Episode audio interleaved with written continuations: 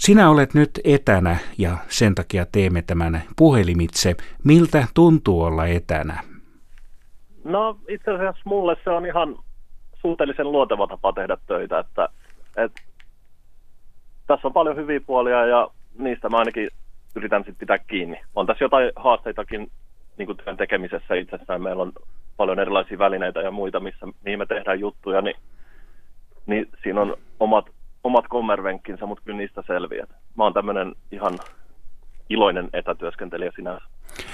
Miten nyt sitten, kun kulttuurimaailmassa melkein kaikki happeningit on peruutettu, niin mitä sinä teet nyt tällä hetkellä itse asiassa? No kyllä meillä tässä nyt tämä alkuvaihe tämän poikkeuksellisen tilanteen johdosta on ollut aika lailla sitä, että kaikki uutiset, mitä me ollaan tehty, niin liittyy tavalla tai toisella koronaan. Et nyt ollaan siinä vaiheessa, että ruvetaan miettimään, että mitäs muuta olikaan ja aletaan tekemään myös tavallaan ihan muita aiheita. Kyllähän kulttuurin tekijät on edelleen olemassa, vaikka tapahtumat on peruttu ja netissähän on paljon kulttuuritapahtumaa, että kyllä siellä aiheita vielä riittää. Niin ja nythän sitten varmasti osa kulttuuri-ihmisistä, taidealan ihmisistä, niin myös tekee etänä töitä. Kyllä vaan.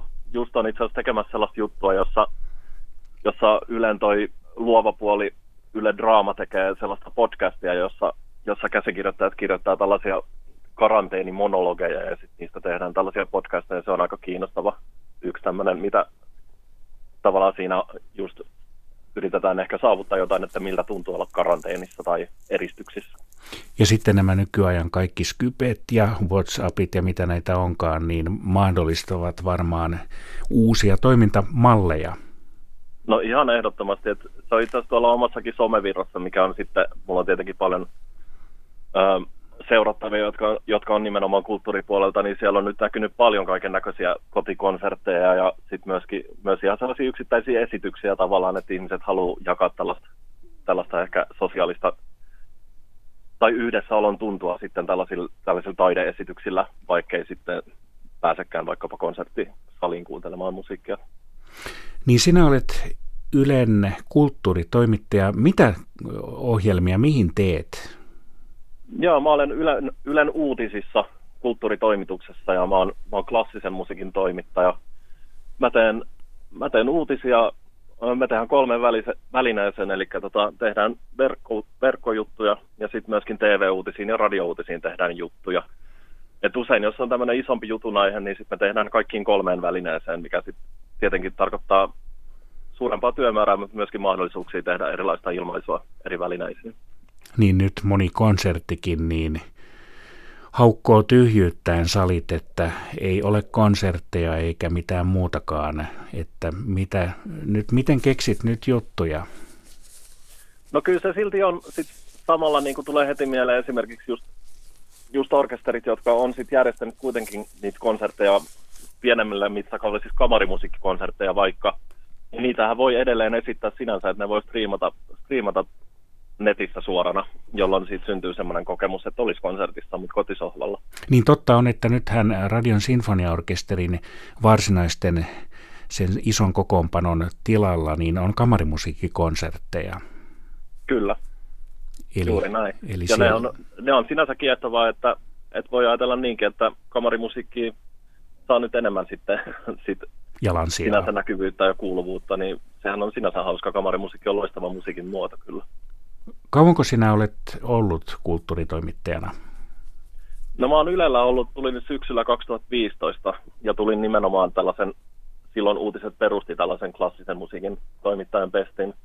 Täytyy sanoa tähän väliin se, että se kuitenkin tarkoittaa sitä, että tehdään myös kaikkea muuta kulttuuriaiheita. Eli tuolla ei ole sinänsä, että tekisin pelkästään klassisen musiikin kulttuuriaiheita, mutta se on se mun pääseuranta-alue. Ja 5 vuotta tässä on nyt pikkuhiljaa kulunut ja hauskaa on ollut kyllä.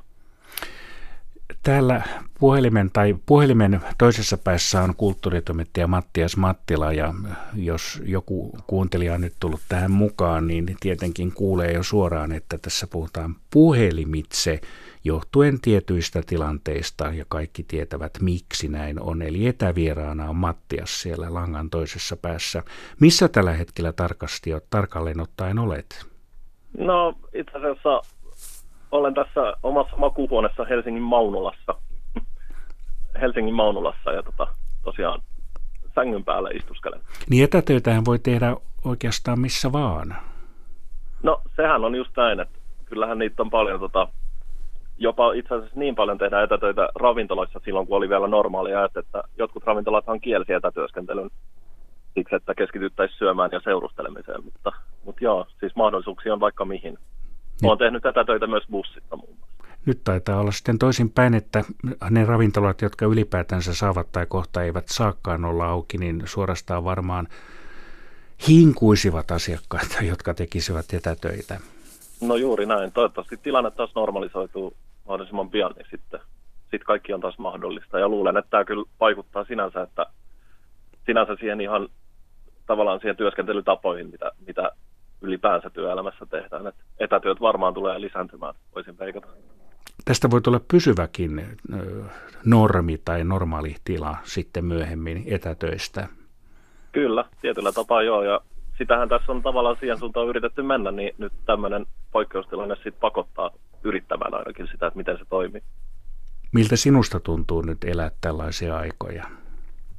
No, todella erikoiselta tietyllä tapaa, että onhan se omituista, kun kaikki arkirutiinit menee ihan uusiksi ja tavallaan ei ole, no töiden puolesta on edelleenkin välillä kiire, mutta siis tietyllä tapaa semmoinen kiireen tuntu on kadonnut kokonaan, että sen tilalla on sitten sellainen, että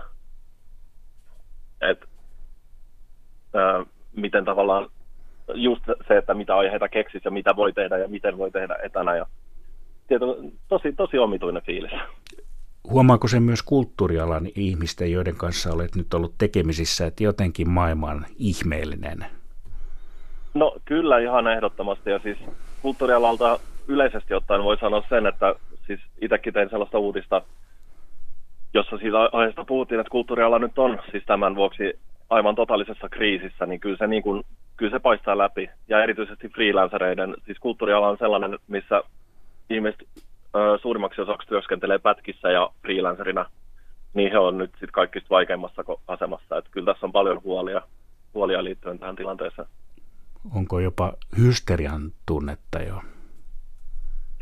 En mä sellaista ole huomannut. Mieluummin ehkä sellaista yhteishenkeä, että on paljon vapaaehtoistyötä ja autetaan toisiaan ja keksitään uusia just keinoja, miten tästä tilanteesta voisi selvitä. Mutta ei tuskin mitään lopullista ratkaisua vielä on, että kyllä tässä on edelleen kriisi päällä.